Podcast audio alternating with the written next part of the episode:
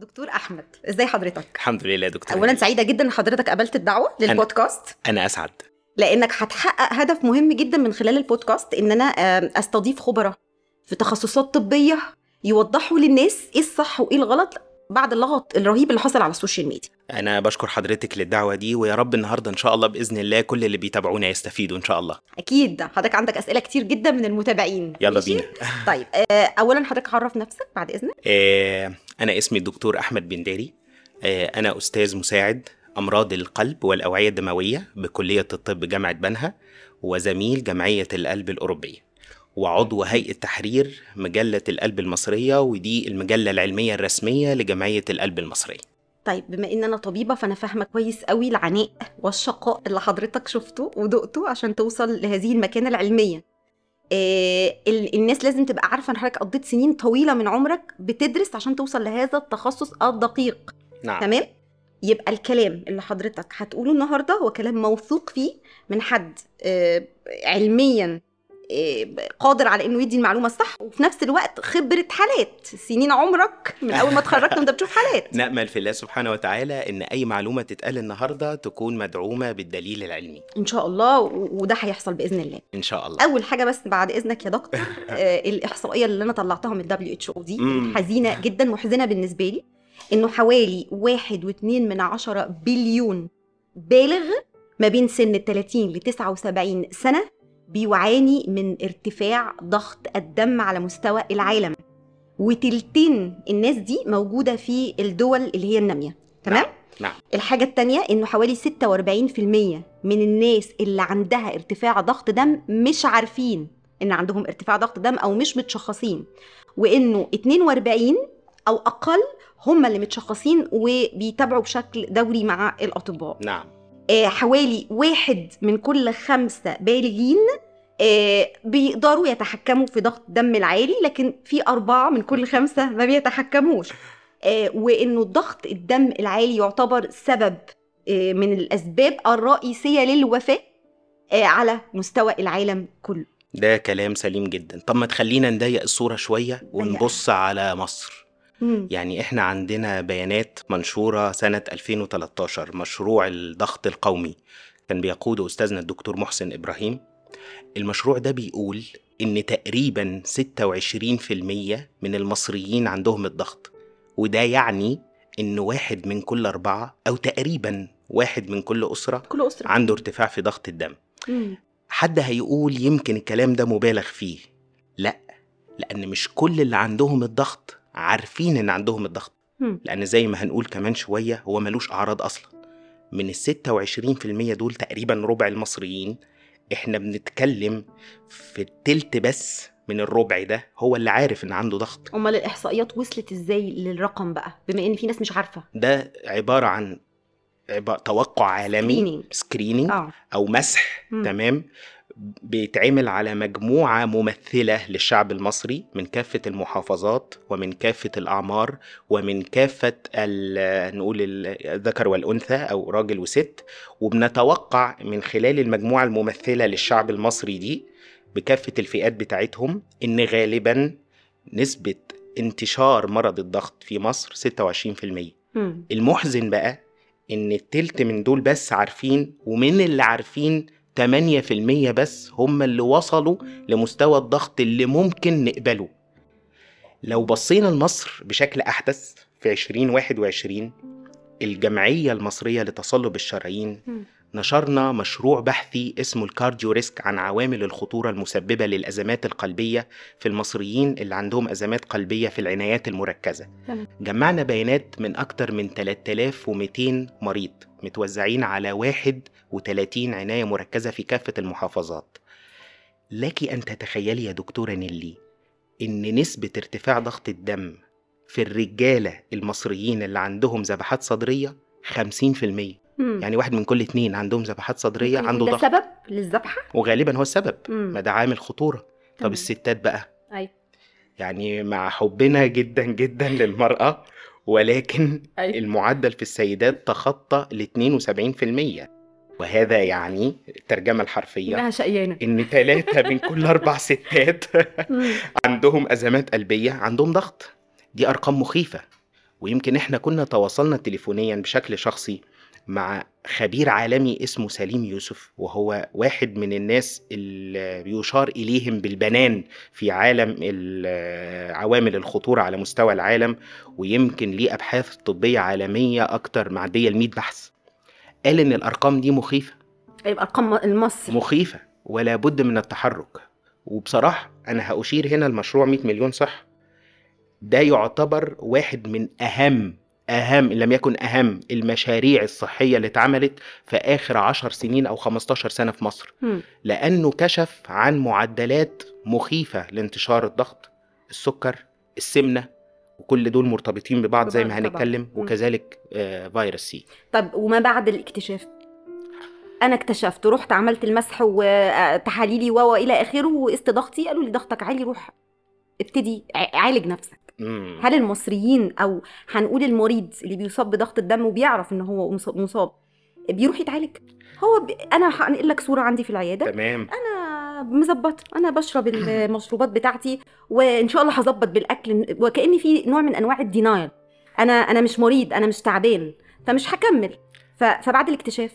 ده كلام يعني سليم قوي. الطبيعة البشرية ربنا سبحانه وتعالى خالقها على إنكار المخاوف. ودي حاجة كويسة لأن هي بتخلينا نهرب من الخطر.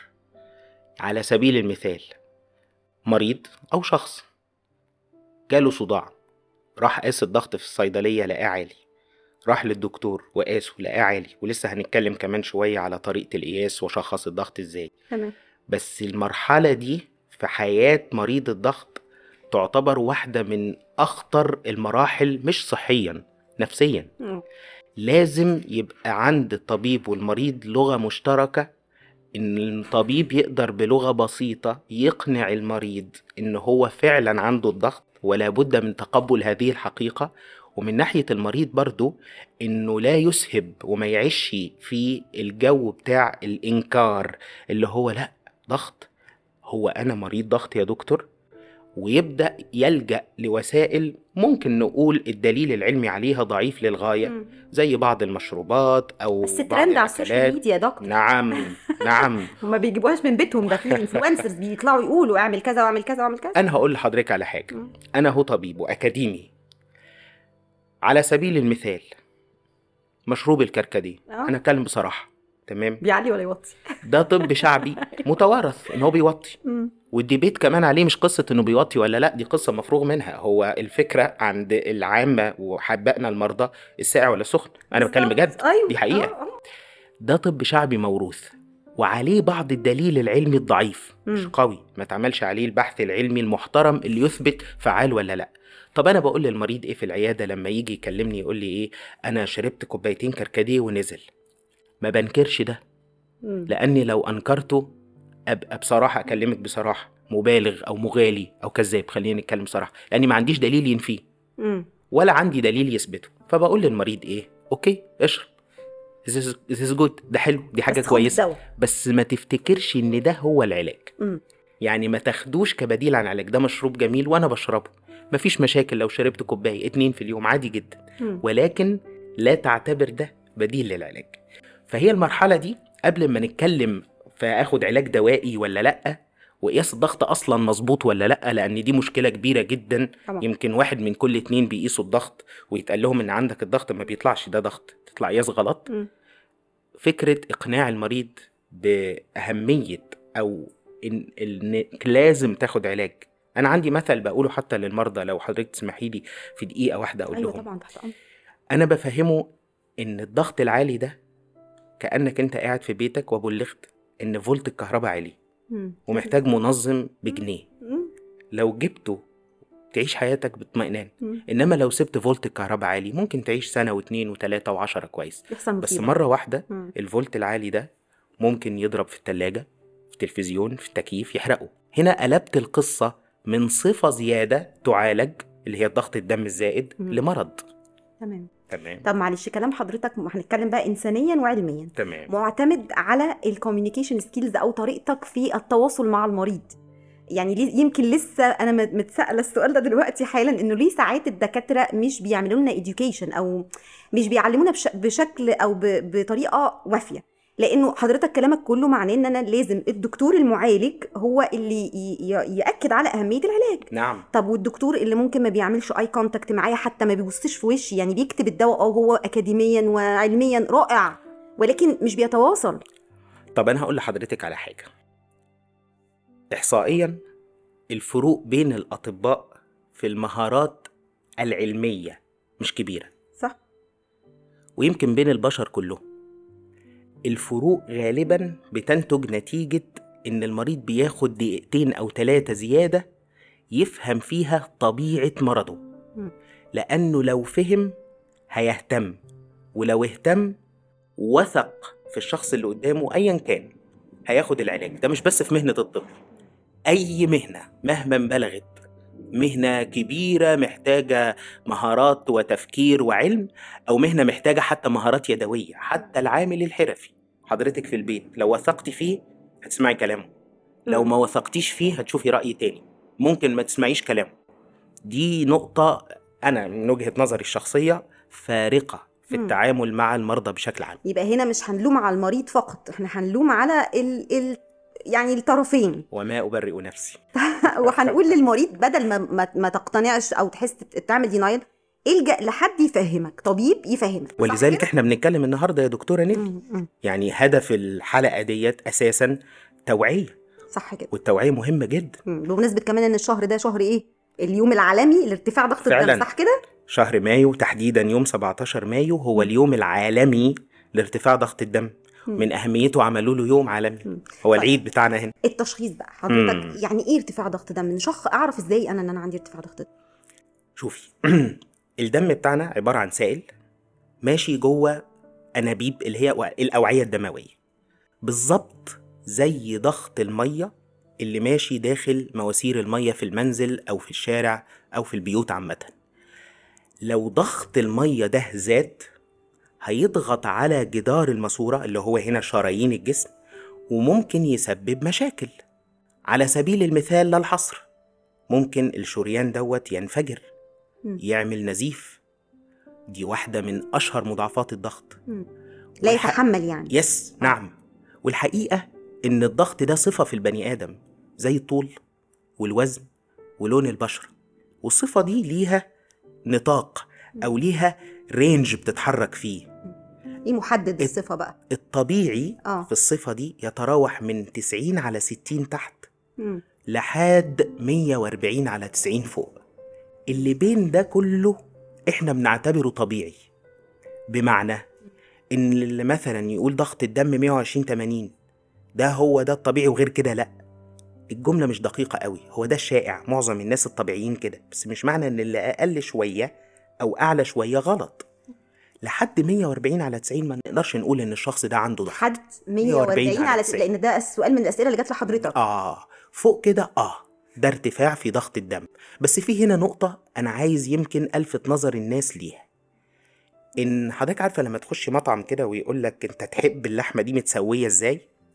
هو بالظبط أنت تحب الضغط نقول عليه إمتى؟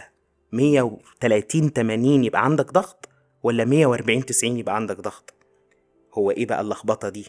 في تعريفين للضغط دلوقتي في العالم التعريف الأمريكاني والتعريف الأوروبي الأمريكان بيعتبروا الضغط لو زاد عن 130 80 ده ارتفاع في ضغط الدم مم.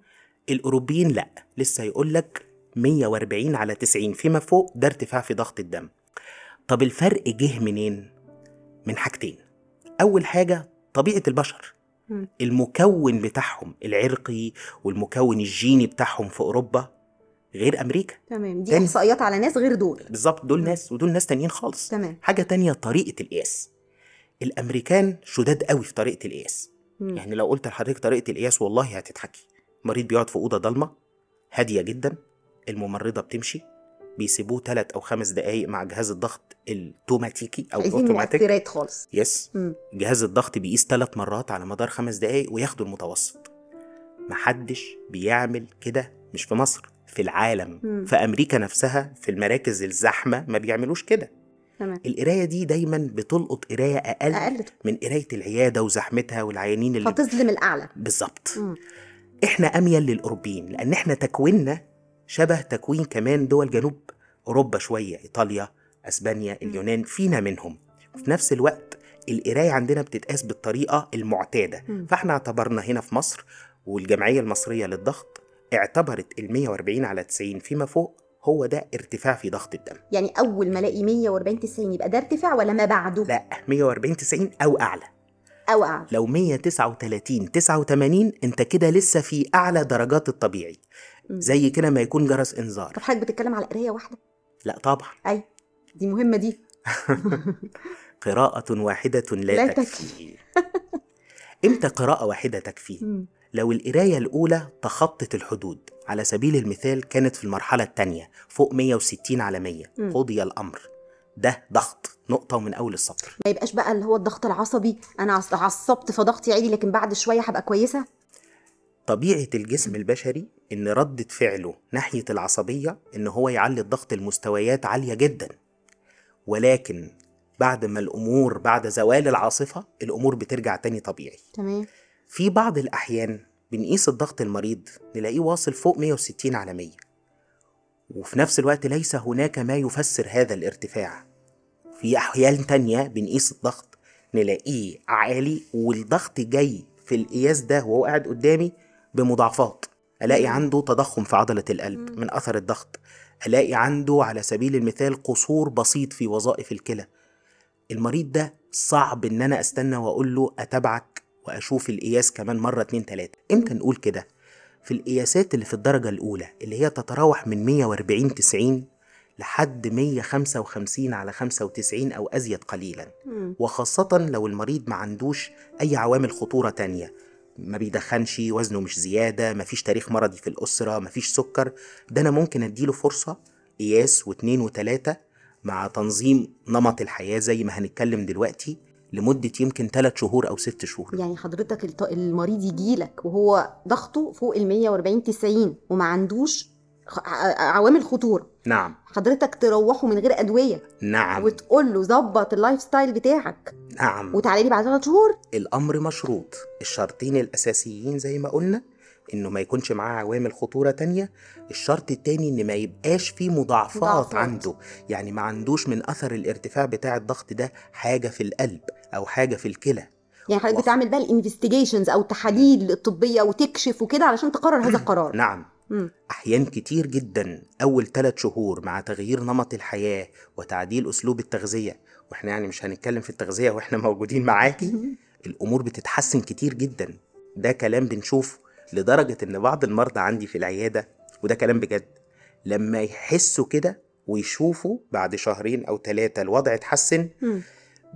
بيفتكر إن الكلام اللي اتقال له قبل كده وقد إيه هو ما كانش مصدقه. إيه شوية تنظيم الأكل والرياضة اللي هيظبطوا الضغط؟ لدرجة إن ساعات بعض المرضى لو قسنا لهم الضغط في أول الكشف أول ما بيشوف الدكتور كده والمريض بيكش. طبيعته كده، يعني بالذات لو أول. مرة. آه. بيبقى مش عارف هيحصل إيه. مش عارف الدكتور ده هيقول, هيقول له إيه. بالظبط. دي حقيقة بشرية. أنا نفسي كطبيب لما بروح لزميل ليا أكشف رمض أنف وأذن ببقى مشدود. لما نقيس الضغط في أول الكشف وآخر الكشف ساعات القراية بتختلف. لحد 10 أو 15 ملم زيبل اللي هو فرق تشخيص أنا إيه. هشخص أو لأ. مش كده. لما بنقيسه مرتين في أول الكشف وآخر الكشف فرق ربع ساعة مثلا اللي هي مدة الكشف ممكن في آخر الكشف المريض بياخد ألفة مع الدكتور. مم. فتبدأ أعصابه تهدى شوية وخاصة لو الدكتور بيبدأ ياخد ويدي مع المريض بشكل يكسر حاجز التلج اللي ما بينهم. فتلاقي مثلا القراية في أول الكشف 150 على 95 مم. آخر الكشف 145 أو 140 على 85 مم.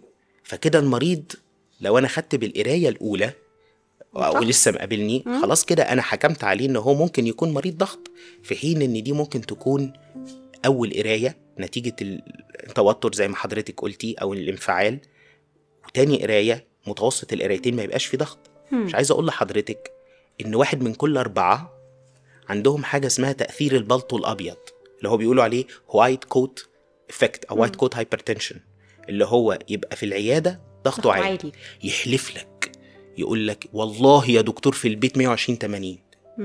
على الطبيب في الحالة دي إنه يصدقه وعلى المريض إنه يقتنع إن دي حالة طبيعية موجودة. ربع اللي عندهم ضغط عندهم ضغط لما بيشوفوا عيادة يخشوا مستشفى يشوفوا دكتور. مم. حتى في كلام نعالجه ولا لأ والرأي الأرجح إن هو ممكن ما يتعالجش. وعشان كده أنا عايز أشاور هنا على وسائل آه، للتشخيص يعني. دخلت لنا على الخط في آخر خمس سنين كنا من 15 سنة بنعتبرها حرام وعيب. أولها الجهاز الضغط الديجيتال اللي هو المنزلي ده اللي. هو آه، آه، بيقولوا مش دقيق يا ده. حرام. آه مش دقيق هم اللي بيقولوا. كذب من قال. فعلا؟ هو في شروط لاستخدامه. آه.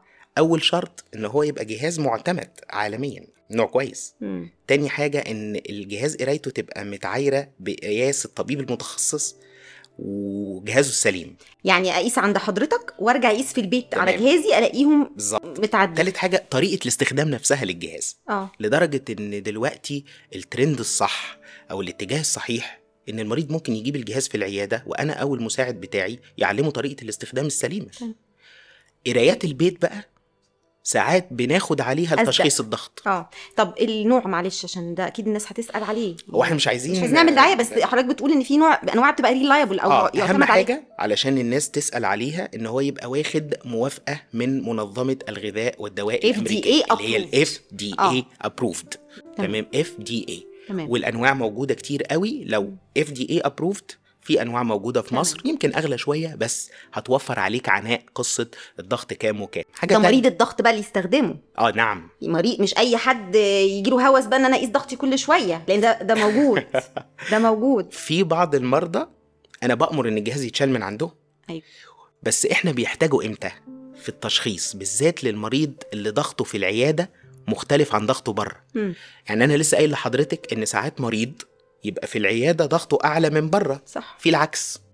بيبقى ضغطه بره أعلى. لما بيجي للدكتور يا بيطمن عيني. بره المشاكل والوش. والبتاع والبيت وال... آه والله. ده اسمه الضغط المقنع أو ال masked hypertension عكس النوع الأولاني. في وسيلة تانية بقى لطيفة جدا.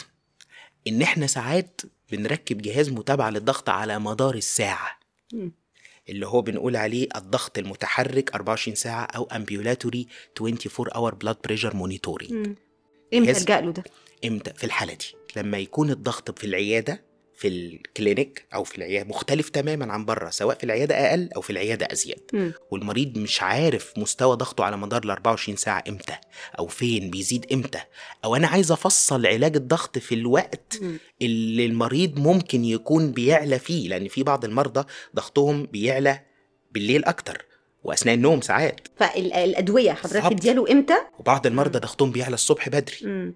الجهاز عادي جدا بيتركب بيقيس وبعدين بنفرغ القياسات ونحسب المتوسط على مدار اليوم ومتوسط بالليل ومتوسط الصبح تشخيص الضغط بقى في حالة الجهاز اللي هو المتحرك عشان ما نخ- نخبطش الناس قراياته تختلف عن القرايات بتاعة العيادة يعني إحنا قلنا في العيادة 140 90 هل تعلم أن الجهاز المتحرك ده لو قسنا بيه على مدار الليل 8 ساعات بتوع الليل والمريض نايم مم. يكفي إن الضغط يعلى عن 120 70 مم. عشان أقول إن في ضغط مم.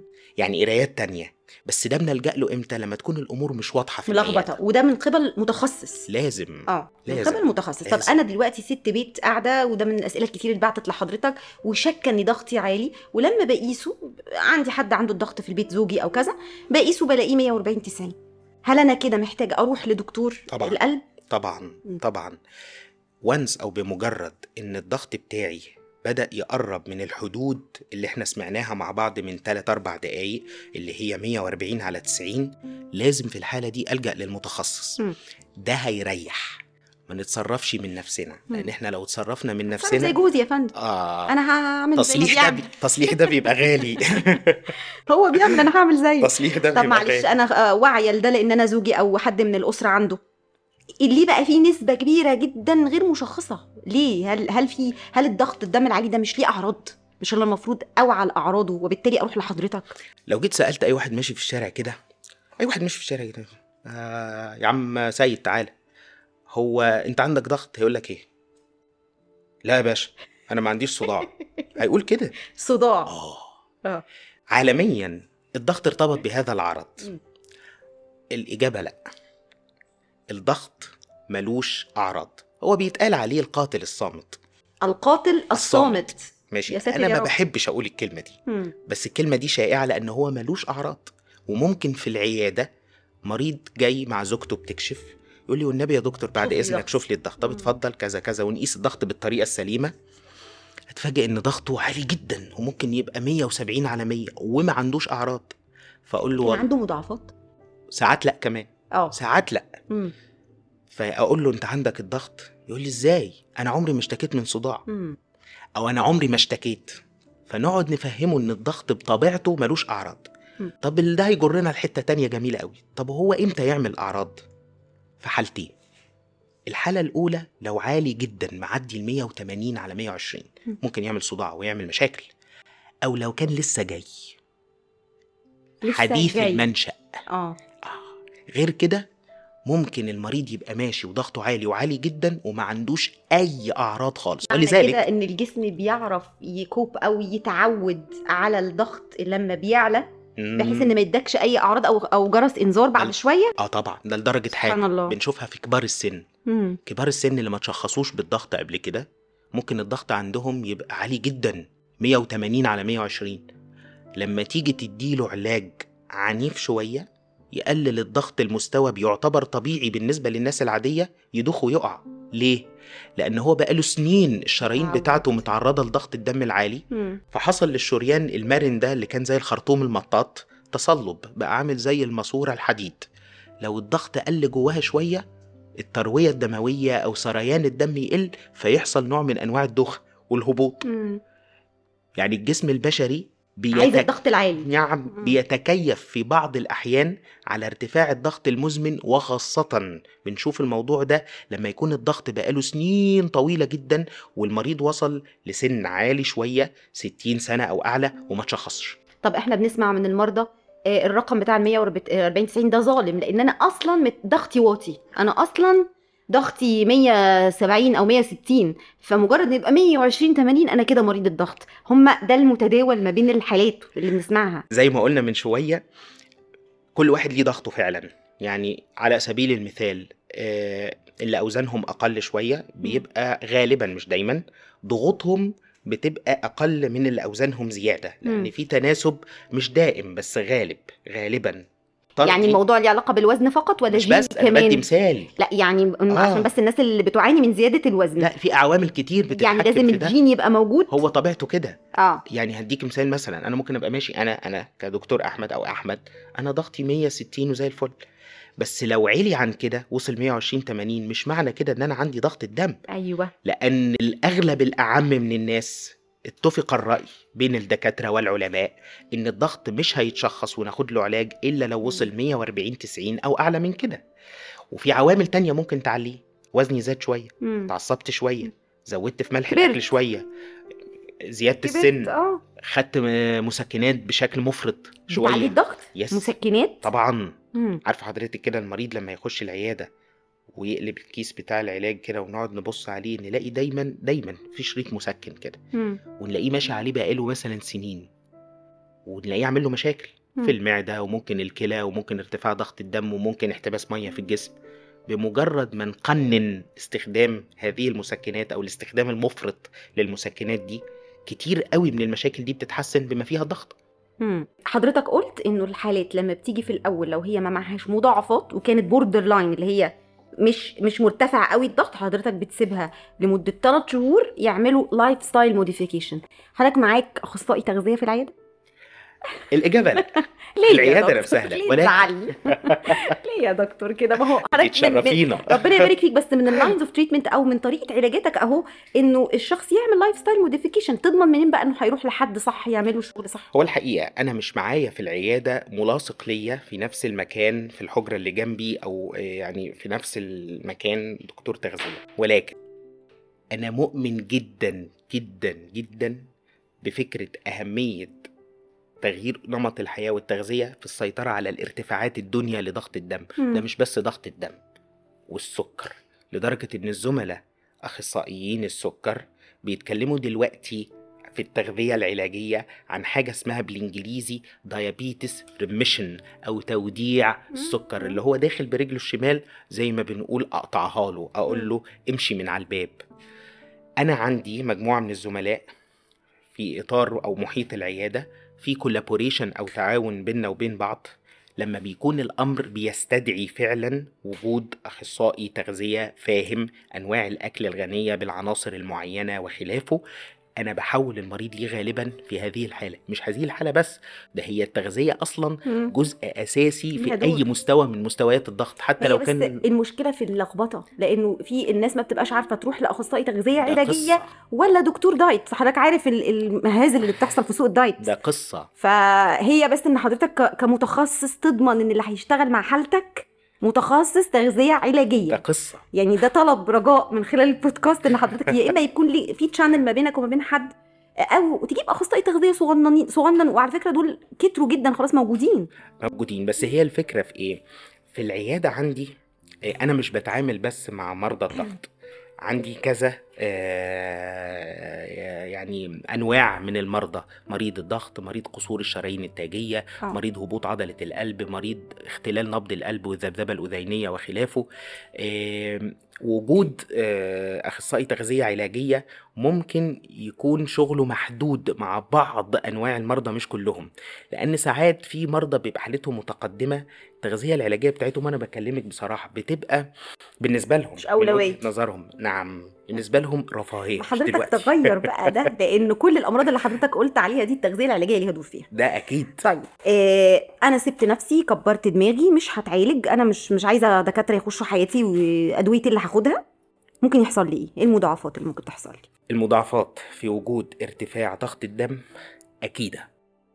مم. هتحصل هتحصل. مش عايز أقول لحضرتك إن بناء على الدراسات العلمية اللي إحنا نعرفها إن كل ارتفاع في الضغط اللي فوق اللي هو بيقولوا عليه الانقباضي 20 درجة بس وارتفاع في الضغط الانبساطي اللي هو اللي تحت 10 درجات بس بيزود في المستقبل نسب حدوث الوفاة بشكل عنيف. مضاعفات الضغط على ثلاث أعضاء أساسية القلب الكلى المخ بما فيه العين. للأسف الشديد أو مش هقول للأسف دي خلقة ربنا فينا التلات أعضاء دول أنسجتهم ما بتجددش نفسها. يعني ما هياش عظمة لو اتكسرت هتلحم. اللي يبوظ خلاص. ما هواش جلد مثلا في المطبخ وأنا بقطع مثلا الدايت اللي قالت لي عليه دكتورة نيلي تمام؟ لو إيدي انجرحت بالسكينة هتلحم. no لا. لو حصل قصور في وظائف الكلى أو هبوط في عضلة القلب أو قصور في الدورة الدموية الدماغية لا قدر الله سكتات دماغية أو خلافه اللي حصل حصل. إحنا بنتعامل مع النتيجة ومنع زيادة التدهور. تمام. وده اللي كتير من المرضى لازم يفهموه. فمن الأول لو سيطرت على الضغط أنا بقول للمريض كده فرقك عن الإنسان الطبيعي حباية الضغط أو الاتنين والنظام الغذائي المهم جدا اللي أنا قايل لك عليه.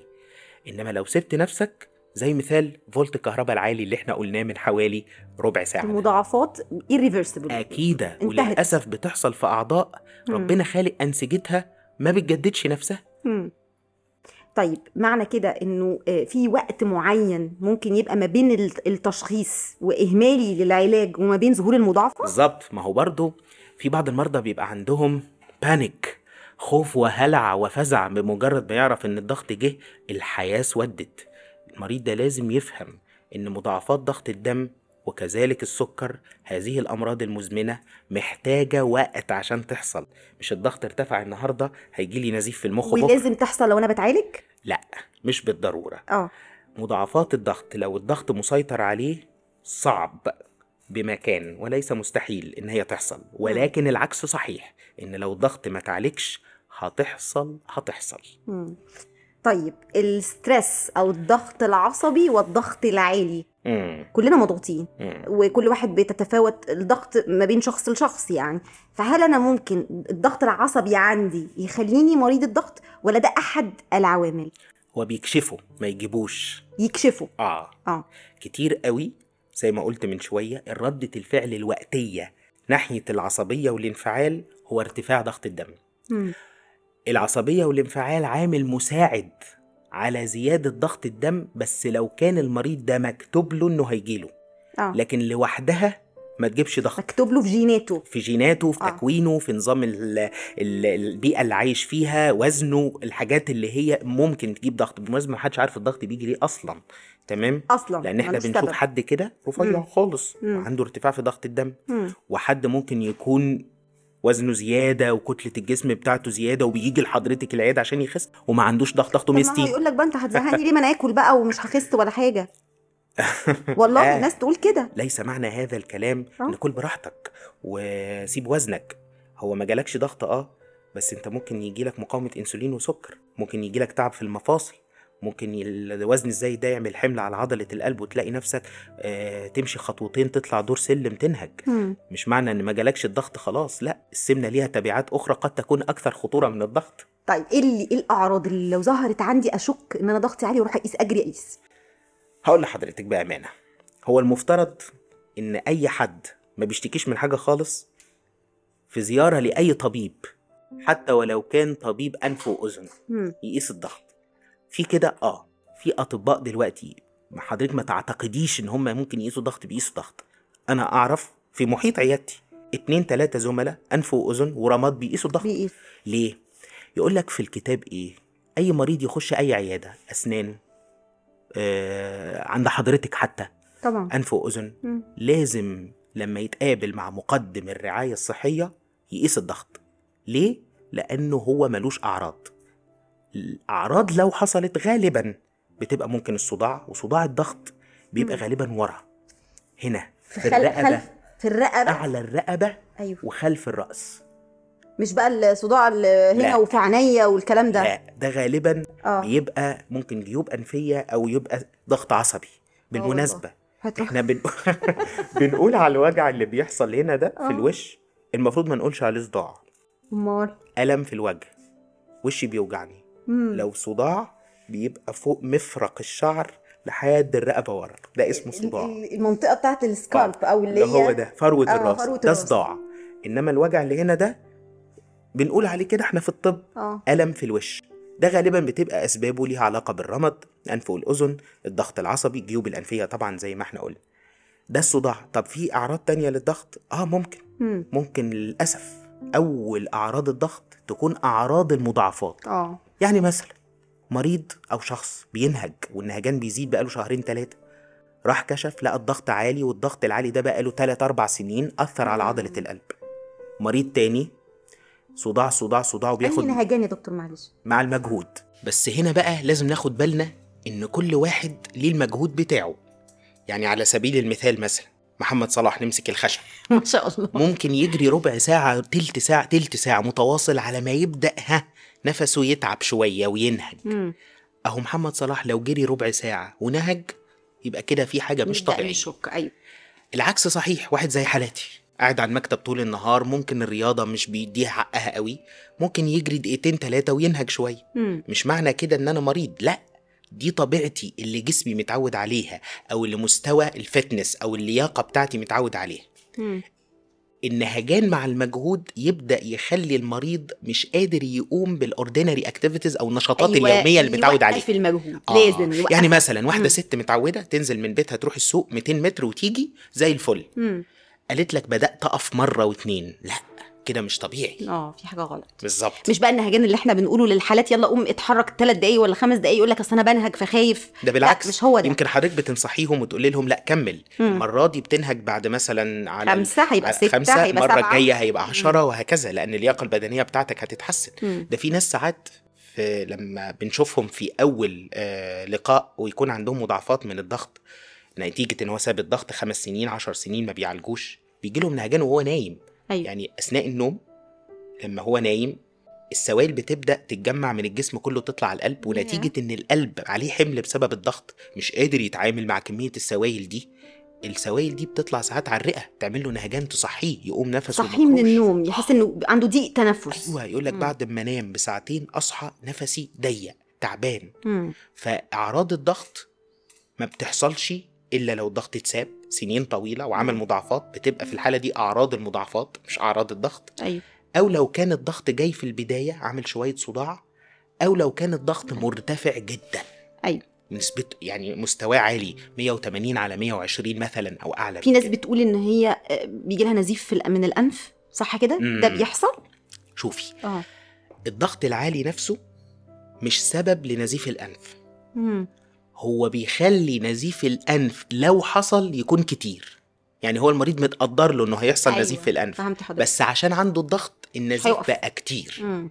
ده يمكن ساعات كتير جدا بس مش دايما الضغط العالي اللي بيبقى أثناء النزيف بيبقى مجرد بس إن المريض اتوتر من فكرة إن هو شاف الدم فضغطه عالي مم. نتيجة إن منظر الدم مرعب إحنا ما بنحبش منظر الدم صح.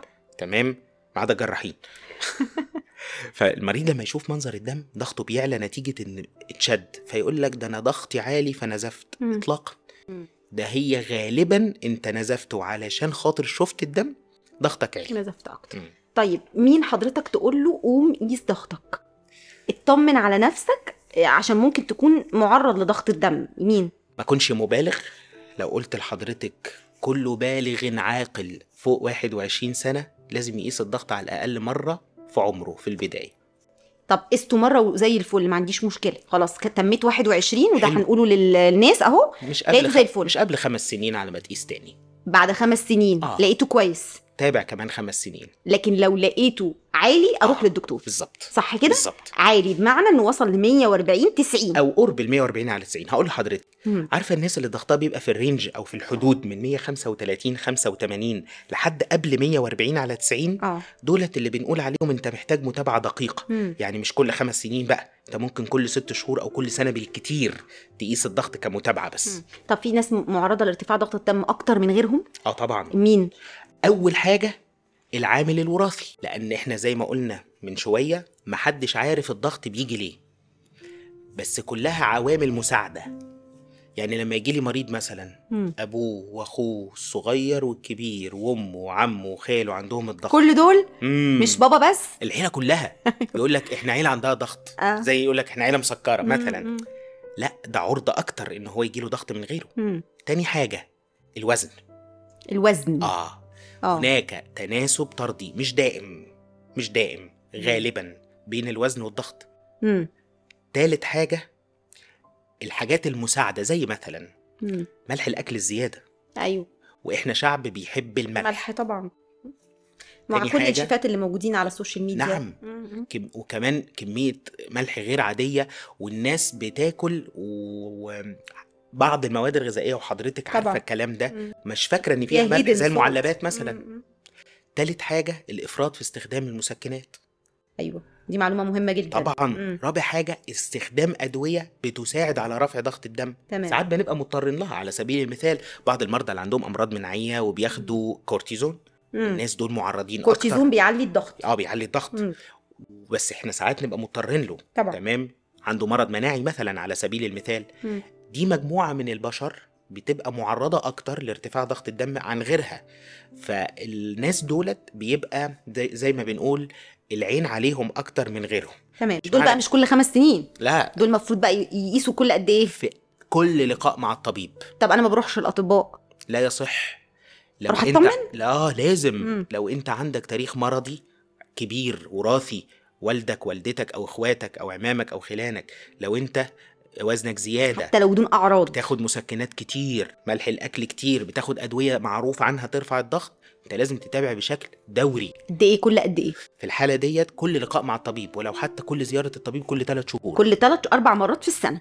كل لقاء لو حتى كده؟ بتروح للطبيب كل شهر لازم هيقيس لك الضغط. مم. مش عايز أقول لحضرتك حضرتك كمان إن لو أنت عندك حاجات تانية مزمنة على سبيل المثال السكر. أيوه. تمام؟ مم. ساعات الضغط والسكر والسمنة بيجوا. مع بعض كده. ماشي؟ آه بالظبط. كوكتيل. تمام؟ خد المجموعة. تمام؟ أو ظاهرة متلازمة مع بعض. زي ما بنقول إيه؟ collection اتفضل. بس اللي هي السكر والأيض بيروحش للدكتور يا دكتور. هو بي- بيعتمد على الأدوية من بعيد لبعيد. وما بيروحش دوريا لا ده أنت تروح لأن ممكن يظهر عندك مضاعفات أنت مش واخد بالك منها. هو ده هدف حلقة زي دي. تمام. مفيش حاجة اسمها إن أنا أعالج نفسي بنفسي. okay. تمام؟ لو أنت عايز تستخدم آه، أسلوب غذائي أو what أنت حر ولكن لما يجي لوصف الدواء ما ينفعش خالص مم. إنك تسأل جارك أو تسألي جارتك آه، أنت بتاخدي إيه للضغط يا حاج باخد طب هاتي كده حباية ما ينفعش طيب الحوامل اللي جالهم ارتفاع ضغط الدم أثناء الحمل دول. برضو معرضين إنه إنه ضغط الدم يفضل عالي لأن ده سؤال لحضرتك هو كذا نوع مم. من الضغط أثناء الحمل في سيدة بتخش الحمل عندها ضغط دم مرتفع مم. ده مش كلامنا عليه في نوعين من الضغط بيجوا أثناء الحمل. النوع الأولاني اللي هو بنقول عليه تسمم الحمل أيوة. وده بيجي متأخر شوية.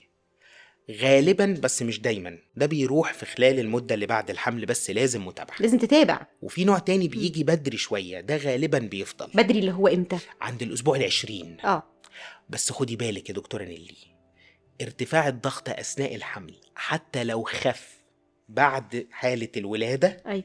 ده مؤشر على إن السيدة دي في المستقبل معرضة بشكل أكبر كتير جدا من غيرها إن يجيلها ضغط مش بس ضغط ضغط أو أمراض شرايين. أهي دي اللي تتابع كل 3 شهور. ده متابعة دقيقة صح كده؟ لدرجة إن طالع موضة دلوقتي عوامل الخطورة الغير تقليدية لمرض القلب. كلنا عارفين الضغط السكر التدخين آه، السمنة آه، الدهون.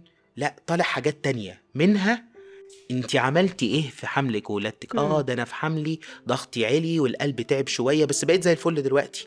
معنى كده إنك عرضة أكتر من اللي ما حصلهاش ده على المدى الطويل للضغط وأمراض خصوصا لو في حمل قادم تاني يعني مش هو. آخر حمل بالنسبة لها كمان. بالظبط. ده بنعتبره حمل عالي الخطورة ساعات. طيب آه، إحنا دلوقتي حضرتك حددت إيه المشاكل اللي ممكن تكون بتعرض الشخص انه ضغطه يرتفع وقلت لنا حاجة مبشرة جدا إنه ممكن نمنع ظهور ارتفاع ضغط الدم بال life style أو بطريقة العيشة أو بإنه الشخص يخس حتى 7% من 5 ل 7% من وزنه أو كذا ده كلام سليم آه، في بقى دلوقتي طالع موضة بدايل الملح مم. مم.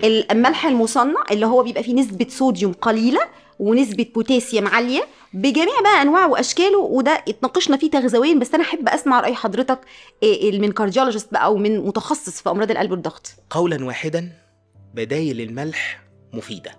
ولكن المكون بتاعها إيه؟ هو ده الأساس. في دراسة حديثة اتعملت على آلاف البشر ومنشورة في أكبر الدوريات الطبية العالمية. تقريبا في الصين أثبتت إن بدايل الملح اللي بتحتوي على كومباينيشن أو كوكتيل ما بين 75% كلوريد الصوديوم و25% كلوريد البوتاسيوم. ليها تأثير مفيد جدا في منع السكتات الدماغية اللي هي جلطات المخ والأزمات القلبية والوفاة على المدى الطويل تأثير مباشر آه ده دراسة مم. في أكبر المجلات الدورية مم. فالنهاردة لما نيجي ننصح مريض باستخدام بدايل الملح لازم في حاجتين ياخد بالهم منها. أول حاجة إن المكون بتاع الصوديوم ما يكونش أزيد من 75% مكون البوتاسيوم 75% كتير. كتير شوية. آه. بس هو المكون اللي استخدم في الدراسة دي كده. تمام. 75% صوديوم و25% بوتاسيوم. يبقى أول حاجة بص على النسب. النسب. آه. في أملاح موجودة أو بدائل ملح موجودة 90% صوديوم آه. أكتر ومشهورة جدا دلوقتي. م- م. وللأسف المرضى بتستخدمها وفاكرة إن هي حلوة وهي في قمة الخطورة. ملح الطعام العادي أحسن بحس من إنه آمن كمان. أنا بوجهة نظري أنت بقى مديني بديل ملح يبقى أنا هستخدمه براحتي. الفكرة في الصوديوم قد. إيه. مش عايز أقول لحضرتك إن في بعض الأحيان ملح الطعام العادي استخدامه بكميات قليلة بيبقى أرحم طبعا. حاجة تانية بقى مهمة البوتاسيوم الزيادة شوية في بدائل الملح ده أيوه عند بعض المرضى اللي بياخدوا بعض أنواع أدوية الضغط يستدعي إنك تتابع البوتاسيوم بالتحليل مرة في الأول كل أسبوعين وبعد كده كل 3 4 شهور. ممكن يؤدي لارتفاع آه. البوتاسيوم في الدم. عند بعض الناس. مم. وخاصة الناس اللي بتاخد مجموعة أدوية اللي هي بنقول عليها مثبطات الأنجيوتنسين. أيوه. ودي مشهورة جدا والسوق مليان جدا في الضغط وبنديها أنا بكتبها. أو مرضى هبوط عضلة القلب اللي بياخدوا أدوية هبوط عضلة القلب. زي مثبطات الانجيوتنسين أو. مثبطات مهبطات يعني الألدوستيرون. الناس دي لازم لو هتاخد بدايل ملح تتابع البوتاسيوم بتاعها في الأول مرة كل أسبوعين ثلاثة وبعد كده مرة كل ثلاث شهور يعني معنى كلام حضرتك إن إحنا ما نفرطش في استخدام بدائل الملح برضه بالظبط طب ما هو الأسلم بقى لو أنا هنقل لحضرتك الرأي التغذوي اللي إحنا اجتمعنا أنا عليه. موافق عليه من... أنا عارف حضرتك هتقولي إيه. الأسلم؟ أنا احب ليه هذا الرأي. بديل؟ نعم. طب ما هو أنا أقنن و- والنصيحة التغذوية دايما لمرضى الضغط العالي ما تحطش أصلا ملح في الأكل أنت هت- هتعمل طبختك وبعد ما تعمل الطبخة بترش على وش الحلة أو الطبق بتاعك رشة صغيرة جدا من الملح عشان تدي الطعم. مش بالكمية اللي ممكن تاخدها من من يعني الصوديوم ممكن ما يخشيش بالكمية اللي ممكن آخدها بدايل الملح. ده كلام سليم وأنا موافق عليه. آه. وأنا أميل لهذا الرأي. ولكن لما أجي أتسأل سؤال إيه رأي حضرتك في بدايل الملح؟ صعب في وجود الدليل العلمي القوي ده إن أنا أقول مضرة. لا هي لو استخدمت صح بالطريقة أيوة. اللي أنا قلتها مش مضرة. ما نفرطش فيها. حضرتك ملاحظة حاجة؟ آه. عشان أستخدم بدائل الملح هقعد أروح الصيدلية. وأبص أو أروح آه. سوبر وأبص. وادقق واتصل بالدكتورة نيلي واسأل. تمام؟ وبعدين آه لو أنا باخد مش عارف الأدوية أكلم الدكتور أحمد ع- ودكتور القلب عشان خاطر أعمل تحليل بوتاسيوم. شغلانة. ربنا خلق لك الملح الطبيعي يا ابني. بتغلب نفسك ربنا ما في حاجة يغلب تانية. إنه الملح المصنع اللي هو لعبنا في تكوينه فهو أصبح آه، في processing أو إحنا لعبنا في التصنيع بتاعه. درجة تصنيع. آه طبعا. وده بي بيدخلنا في قصص تانية بقى في الميكروبيوتا وفي التكوين بتاع ال- البكتيريا النافعة في الأمعاء. والله ده أعتقد ليه تأثير على اليود برضو فكرة تكوين ال- ال- الملح ال- ال- المصنع. معرفش رأي حضرتك في, في, في فكرة تكوين اليود اللي فيه. هل ممكن برضو والله يتأثر؟ ما قريتهاش في حتة ولكن آه، أنا أميل إلى إني أقلل الطبيعي. أي حاجة مصنعة. الطبيعي. وإن لما بدي بدايل ال- الطبيعي ده بيدي إيحاء للمريض إنه يقدر يفرط في استخدامه لإنه آمن. بالظبط. هقول لحضرتك على حاجة. الدراسات اللي قارنت الناس اللي إحنا اديناهم نصيحة صارمة ما تاكلش ملح خالص امنع ملح تماما. بالناس بس اللي اديناهم نصيحة لطيفة قلل الملح بس قلله. وجدت إن نسبة قليلة جدا من الملح أحسن من منعه تماما. لأن دي حاجة خلقها ربنا وإحنا جسمنا محتاج ده عشان أيوه يعني الوظائف يعني ما نمنعوش 100% نعم. طيب الجفاف يا دكتور؟ الحتة مم. دي مهمة جدا جدا جدا إنه الشخص اللي ما بيشربش مية هل ده ممكن يؤثر على ضغطه إلى ارتفاع وإلى انخفاض؟ آه. إزاي بقى؟ مبدئيا وجعلنا من الماء كل شيء حي. مم. قيسي على كده في كل الأمراض. لكن لما نيجي نتكلم على الضغط قلة شرب المية سبب رئيسي لانخفاض ضغط الدم والحقيقة بنشوف في العيادات ده يوميا والصيف داخل أهو إحنا في. شهر خمسة كتير قوي.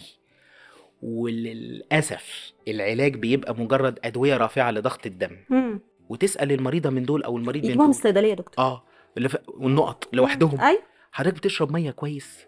يقول لك لأ ده أنا اليوم كله ممكن أشرب 3 4 كوبايات. أنا بديهم مثال لطيف قوي بقول له طب تعالى هنا أنت لو عندك المية في الحنفية بتاعه البيت اتقطعت. وقفت.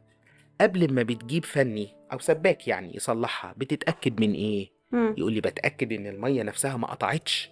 فبقول له السباك اللي أنت بتجيبه ده هو الدواء بس المية قطع عندك. مم. أساس انخفاض ضغط الدم أو الجفاف اللي بسبب قلة شرب المية مش الأدوية مش العلاج. هو زيادة السوائل في الجسم لدرجة ممكن تجي لك الحالة ضغطها واطي تقول لها روحي اشربي مية. بس. مم. أنا بكتب ساعات في الروشتة شرب ما لا يقل عن 3 لتر مية في اليوم. معنى كده الأسئلة الكتير جدا اللي جت للناس اللي بيعملوا رياضة وبيهبطوا اللي بيحسوا إن هم ضغطهم بيوطى ويجي يقيسوا واطي اشرب مية الأول. نعم. مم. طب هل قلة شرب المية ممكن تعمل ارتفاع في الضغط؟ آه. إزاي؟ لو وصلت لمرحلة حرجة إن هي عملت جفاف أثر على وظيفة الكلى. فوظيفة الكلى بدأت تعلى ده في حد ذاته كفيل بأن هو يعلي الضغط. بس دي في المراحل المتأخرة شوية. طيب آخر سؤال هختم بيه وده يخصني ويهمني جدا. الشخص اللي بيعاني من السم وبياخد أدوية لارتفاع ضغط الدم يا دكتور مش بيخس بيفضل ثابت وعنده water retention أو احتباس مية فظيع برغم إن حضراتكم بتدوله ال diuretic أو الحاجة الدواء اللي بينزل المية من الجسم. نزوله صعب جدا. يعني يعني هل ده ليه سبب؟ حضرتك تقدر تنور كده في دماغي إيه اللي ممكن يتعامل مع مع حالة زي دي؟ هو أول حاجة في المريض اللي بيبقى عنده فعلا احتباس مية في الجسم وبياخد علاج ضغط ومدرات بول نفكر فيها ملح الأكل بتاعه أخباره إيه؟ أنا دايما أسأل كده. تاني حاجة استخدامه للمسكنات اللي هي بيقولوا عليها أدوية العظام. بشكل مفرط ده بيعمل ووتر احتباس مية. أو تمام. احتباس مية. مم. تالت حاجة ساعات المريض يستخدم أدوية تانية تحبس مية في الجسم. بعض أدوية السكر ممكن تعمل كده. كده يعني أدوية الضغط بريئة؟ لا. آه والله. حضرتك بتبرئها معظم أدوية الضغط فيما عدا نوع واحد. ما بيعملش ورم في الرجل أو تجمع مية في الرجل أو احتباس مية في الجسم. هو نوع واحد بس اللي بيعمل كده وساعات لما المريض يعرف إن ده عرض جانبي شائع وكل الناس بيحصل لها كده بيطمئن. ساعات بقى مدر البول نفسه اللي المريض بياخده أيوه. بيبقى الجسم مقاوم لشغله. فبيفضل عنده احتباس. آه. بيحتاج ساعات جرعة زيادة مم. أو ساعات يحتاج مع مدر البول ده مدر بول من نوع تاني يشتغلوا مع بعض بشكل تعاوني طب هل واحد. أنا هنا ممكن أتدخل بالحاجات اللي هي بتنزل بشكل طبيعي يعني مية بقدونس مية بخيار حاجات دي هل تضر مريض الضغط هنا no no, ابدا كل شيء طبيعي خلقه ربنا من غير إفراط في ملح الأكل أو من غير الحاجات اللي معروف عنها إن هي مشروبات بتعلي الضغط زي مثلا عرق سوس مثلا أو كده مفيش منها مشاكل خالص. طيب أنا كنت سعيدة جدا جدا جدا بالبودكاست ده لأنه فتح كلام كتير. آخر رسالة أنا حابة إن أنا أرسلها وحضرتك قاعد إنه يا جماعة lifestyle أو طريقة العيشة مع نزول وزن من 5 ل 7% مع بداية آه، التشخيص بارتفاع ضغط الدم هيفرق جدا. حتى لو أنت اضطريت تاخد أدوية مع طبيب القلب الحاجة الثانية إحنا عندنا في حاجة اسمها DASH diet dietary approach to stop hypertension ده تغذية علاجية لمرضى ارتفاع ضغط الدم. ده بنقول عليه النظام الغذائي لوقف ضغط الدم. أيوه المعتمد على الخضروات الفواكه الألياف اللي هي بتتمنع في دايتات أو أنظمة غذائية كتيرة جدا نعم، جدا. نعم. زيت الزيتون الدهون الصحية ال ال الأكل وكميته وتوزيعه كل دي عوامل فارقة للي عنده ارتفاع ضغط دم. إيه، أنا كنت سعيدة جدا بمقابلة حضرتك النهارده وإن شاء الله نكررها كتير كتير قدام. لاني استفدت جدا. شرف كبير يا فندم ويعني أتمنى يكون كل متابعينا إن شاء الله استفادوا إن شاء الله. شكرا أكيد. شكرا دكتور شكرا.